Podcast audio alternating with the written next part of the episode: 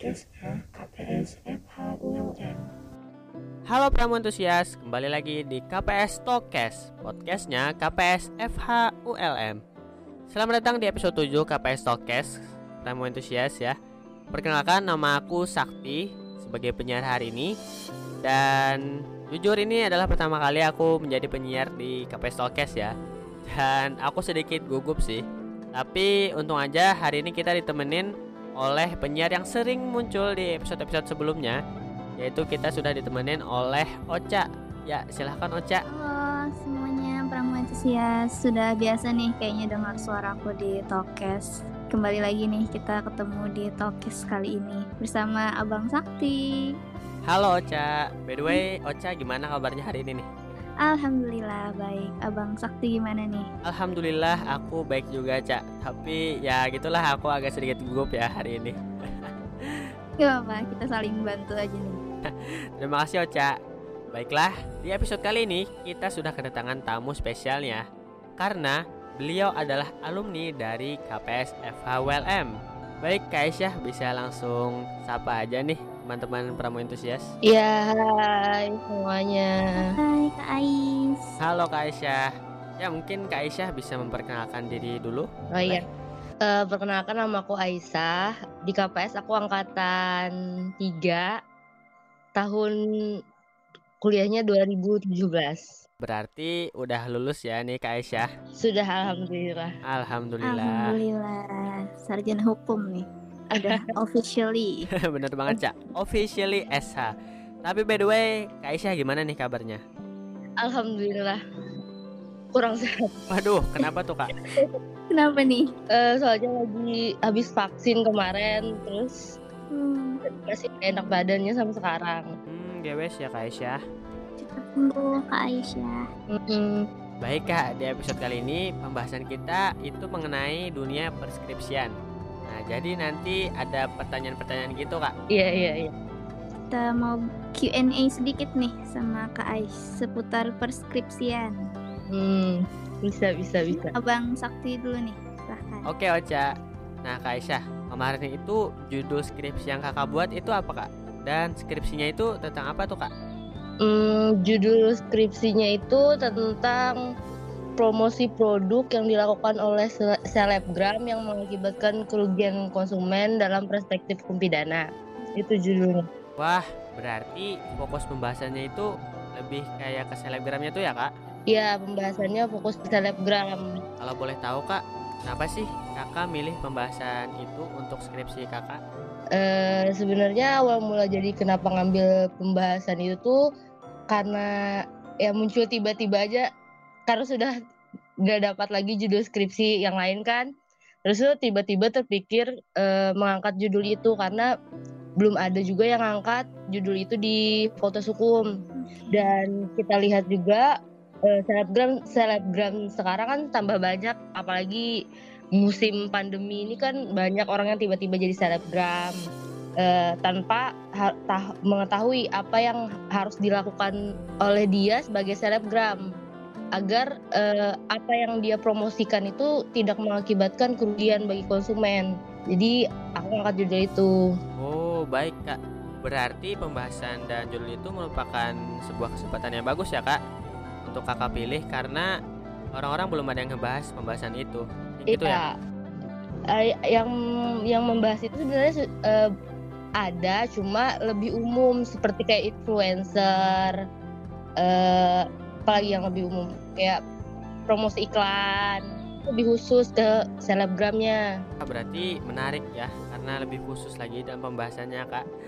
Tapi by the way Kak, Kakak itu ngerjain skripsi kemarin eh, di semester berapa tuh Kak? Kalau boleh tahu ya. Semester tujuh delapan. Oh oke okay, Kak. Itu berarti sudah masuk pandemi covid sembilan belas ya Kak? Mm. Nah, gimana Kak rasanya skripsian di tengah pandemi Kak? Bisa diceritakan Kak? Uh, ada enaknya, ada enggaknya juga sih ya. Kalau enaknya tuh kita nggak perlu terlalu bertemu dengan dosen, jadi gugup dalam mengerjakan skripsi itu ter, apa sedikit berkurang. Terus sama uh, waktu sidang skripsi juga nggak terlalu gugup banget. Kayak misalkan sidangnya tuh offline, uh, kurang enaknya tuh lebih susah untuk mencari bahannya aja sih. Kayak misalkan kita harus ke perpustakaan kan harus berpikir berapa kali kan, kalau misalkan eh, bahayanya di luar gimana. Itu aja sih.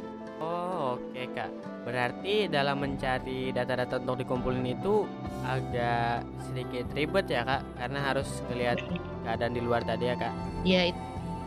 Nah tapi nih Kak, Kakak ada ngerasa nggak kayak harusnya bagian ini bisa dimulai dulu nih, disiapin jauh-jauh sebelum semester ketujuh gitu? Kalau ada, kira-kira itu soal apa tuh Kak? Uh, awal-awalnya aku banyak nyiapin judul sih, judul apa aja yang perlu bisa diangkat. Awal-awal masih nyiapin skripsi, tapi ternyata uh, setelah banyak judul yang telah kusiap, kusiapin gak ada yang diterima sama dosen. Jadi terkadang bagus juga nyiapkan lebih du- dulu. Tapi kalau misalkan ditolak, jangan apa jangan merasa takut untuk mencari yang baru lagi gitu. Sama uh, anu apa? cari aja skripsi-skripsi kakak-kakak yang dulu supaya nggak ada yang sama gitu, apa kira-kira. Kalau misalkan kita nanti cari dulu, mencari dulu kan tiba-tiba ada skripsi yang sudah ngangkat, percuma kan. Jadi eh, lihat ke perpustakaan lah skripsi, skripsi kakak-kakak yang terdahulu. Itu aja sih. Ah oke okay, Kak, oke okay, Kak. Nah Kak, selain mencari eh, data-data di perpustakaan ataupun dari skripsi yang terdahulu, nah itu kan mm-hmm. kita bisa mencari uh, bahan dari internet kan Kak. Mm-hmm. Nah uh, yang aku pernah dengar itu ada namanya sistem plagiasi gitu Kak. Nah menurut Kakak sendiri uh, gimana sih sistem plagiasi di uh, kampus ini Kak? Soalnya uh, aku masih belum paham gitu Kak mengenai uh, plagiasi di skripsi gitu Kak. Hmm iya ya. Uh... Kan kita di di kampus kita plagiasinya waktu membuat jurnal, waktu membuat skripsi plagiasi nggak eh, ada plagiasi tuh. Jadi pas sudah membuat membuat jurnal baru itu yang men, mendeteksi plagiasinya. Jadi eh, caranya kan di skripsi itu kan pasti ada kata-kata kita sendiri kan, tidak seratus persen eh, kita mengpaste, pasti ada kata-kata kita sendiri. Nah di kata-kata kita sendiri itu itu yang eh, aku masukin ke jurnal. Jadi eh, plagiasinya tuh memenuhi standar di fakultas hukum.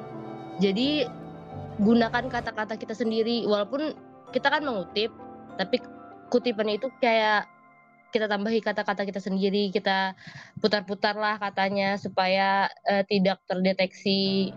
Atau juga eh, nah sebelum ini ada tips sih supaya lebih cepat eh, plagiasinya itu diterima di kampus. Jadi kita periksa aja dulu plagiasi itu ke eh, tempat yang menyediakan plagiasi. Biasanya itu tuh nggak sampai berapa jam sudah sudah kelihatan plagiasi kita.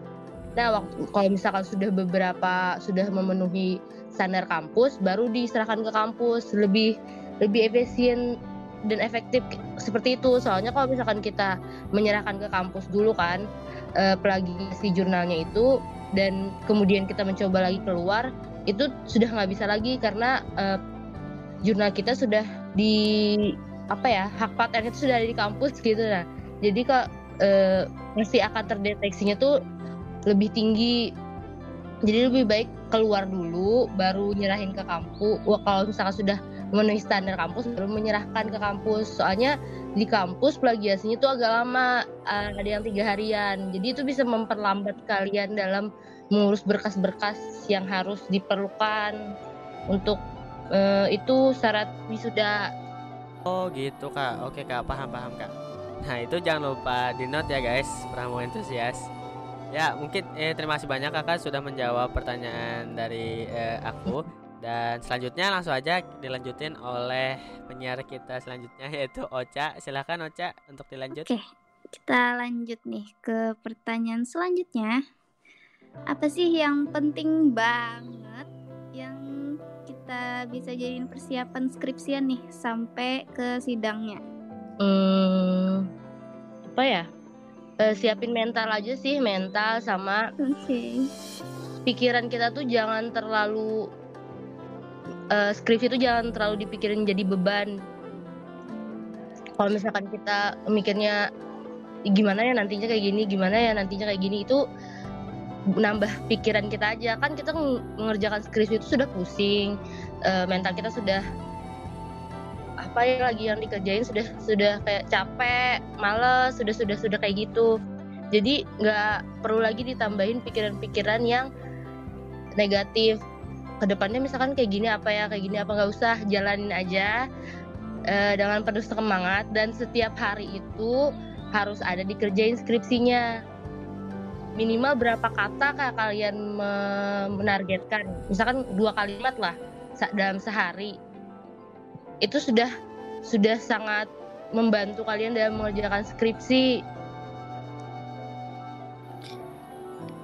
Kuncinya dicicil sama bawa enjoy kali ya. Ya, benar-benar. Dinikmatin tiap prosesnya. Oke. Udah cukup guys, kita lanjut nih ya. Pertanyaan selanjutnya, kita menyambung dari pertanyaan yang tadi. Kalau udah di titik capek banget nih, ngerasa skripsi nggak kemana-mana, itu biasanya ngapain sih dari Kak Ais? Kalau aku sendiri kan ngerjain skripsi kan kami bertiga, sama Yola, sama Sophie. Jadi kalau misalkan sudah di titik kayak kami udah malas ngerjain, sudah nggak ada lagi Uh, ide yang muncul, biasa kami kesiring. Tuh, ngiring banget ya. Mm-hmm. Oh ya, siring itu apa yang ada di Banjarmasin. Aduh, kan nggak eh, kurang tahu juga siring itu apa yang karena simpelnya tempat wisata kali ya. Ya, tempat wisata di Banjarmasin. Bener-bener. Jadi kalau misalkan kayak sudah Sudah malam tuh seru tuh ke siring karena tempatnya sunyi, sepi. Jadi apa pikiran kita tuh lebih tenang sambil ngeliat aliran air sungai. Jadi ya lebih dapat merefresh kita lah. A- atau enggak bawa tidur dan bawa bercanda aja sama teman-teman. Nanti besoknya ada lagi, ketemu lagi dayanya insya Allah. Oke, okay. Tim siring kita. Yes. Mantap banget. Oke, okay. Lanjutnya, apa sih yang bikin masih bertahan dan sanggup ngelanjutin itu semua? Lihat di balik kecapeannya itu. Hmm. Uh, yang membuat sanggup bertahan ya karena cep- ingin cepat-cepat lulus ya, karena dari banyaknya angkatan dua ribu tujuh belas sudah banyak apa sudah banyak banget itu yang lulusan. Jadi masih bisa bertahannya tuh ngerjain tiap hari itu karena eh, bisa bisa cepat lulus juga kayak yang lain, bisa cepat lulus juga ya kayak yang lain, karena kan minimal kita mengurangi uh, beban U K T di bulan depan. Jadi walaupun, walaupun misalkan kita belum ada kerjaan atau segala macam, gak usah dipikirin itu, kedepannya aja lagi kita pikirinnya. Pikirin waktu kita ngerjakan skripsi, bulan depan kita gak perlu lagi bayar U K T, itu aja. Oke, mantep banget nih motivasinya ya. Oke, kita sudah di penghujung podcast. Ini pertanyaan terakhir nih buat Kak Ais. Apa nih pesan-pesannya buat adik-adik yang lagi berproses nih di perkuliahan? Apa ya pesan dan pesan dan eh, pesan-pesannya? Hmm, cuma satu aja sih, jalan aja apa yang ada sekarang, nikmatin, jangan terlalu berpikiran. Kita bagus punya pikiran ke depan tuh ingin apa, bagus. Cuma jangan terlalu yang dipikirin banget. Bawa santai aja, jalan aja, nikmatin aja. Banyak-banyaklah kalian berteman dengan orang-orang yang menurut kalian nyaman. hmm, Luangkan waktu ke- kalian untuk berteman, karena kalau misalkan sudah lulus kalian gak akan ada lagi kesempatan untuk berteman dengan yang lain. e, Jarang, kalian akan jarang bertemu sama teman-teman yang asik lagi, karena kan kalian akan melanjuti, melanjutkan ke tahap kehidupan berikutnya. Setelah kuliah kan kalian akan bekerja, dunia kerja pasti berbeda dengan masa-masa kuliah. Jadi nikmatin aja, bawa santai aja, jangan yang terlalu jadi beban pikiran. Nanti semuanya pasti akan terlewati. itu pasti. Benar. Oke. Okay. Intinya bawa happy terus ya, enjoy, jangan terlalu banyak pikiran. Ya. Yeah. Karena semua ada masanya ya. Mm-hmm. Dari Abang Sakti apa dilanjutkan? Baik, terima kasih Cak. Mungkin aku buat kesimpulan aja ya dari pembahasan kita hari ini. Untuk dunia preskripsian ini dari Kak Aisyah tadi katanya siapin mental kita gitu ya. Jangan dijadiin beban gitu dalam mengerjakan skripsi. Dan kemudian kalau bisa judul-judul itu dicari dulu di awal. Tapi kalaupun e, judulnya nanti ditolak, kita juga harus siap gitu untuk mencari judul yang baru. Dan yang paling aku ingat tadi itu adalah setiap hari harus ada dikerjain skripsinya. Minimal dua kalimat ya kata Kak Aisyah tadi. Dan jujur uh, aku itu kalau ngerjain tugas kadang-kadang bisa satu minggu itu nggak aku kerjain gitu. Jadi setelah aku mendengar apa yang Kak Aisyah katakan tadi, itu mem- memotivasi aku lah.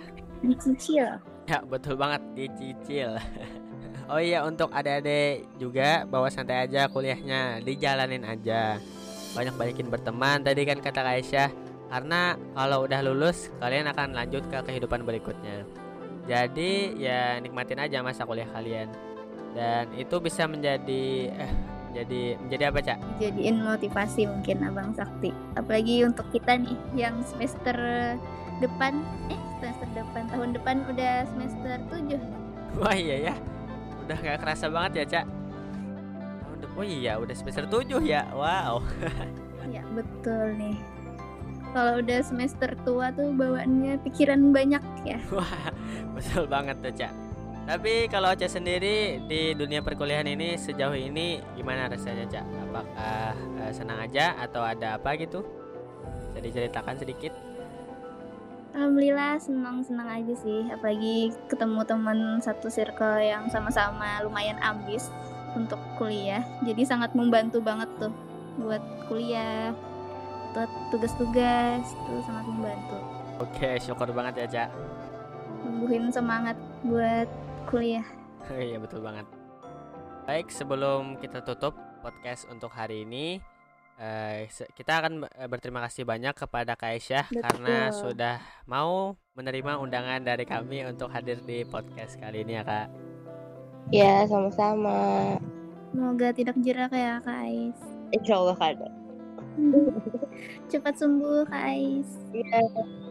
Ya, G W S Kak Aisyah. Oke, selesai sudah podcast kita hari ini. Dan ternyata setelah aku jalanin uh, senang juga ya aku. Ternyata gak gugup juga. Tapi kalau Oca gimana nih Ca untuk hari ini? Tetap agak gugup. Waduh, tapi menurut aku kamu untuk hari ini udah sangat bagus kok Cak. Aku jadi penasaran aja siapa penyiar yang ada di season dua. Wow, ada season dua nya nih. Waduh, iya ya udah spoiler aja nih ada season dua ya. Betul. Oke, pertama antusias, terima kasih banyak yang udah dengerin podcast di episode kita hari ini. Dan jangan lupa juga untuk follow Instagram K P S di et k p s f h u l m. Dan Twitter di mana tuh Cak? Di K P S F H U L M satu. Dan jangan lupa juga untuk subscribe channel K P S F H U L M di K P S F H U L M di YouTube ya guys. Dan jangan lupa juga untuk follow Spotify kita di K P S dot talkcast atau K P S titik talkcast di Spotify. Oh iya nih pramu antusias, dari K P S F H U L M nanti akan mengadakan Dies Natalis K P S F H U L M di bulan Oktober. Dan jangan lupa juga untuk follow Instagram Disna K P S F H U L M di mana tuh Cak? Di Disna K P S F H U L M dua belas. Betul banget tuh Cak, karena nanti di Disna K P S F H U L M ada berbagai macam rangkaian acara ya. Mulai dari seminar nasional, lomba foto peradilan, hingga bakti sosial. Dan jangan sampai kalian kelewatan ya. Oke, Sakti signing out dan Ocha di sini.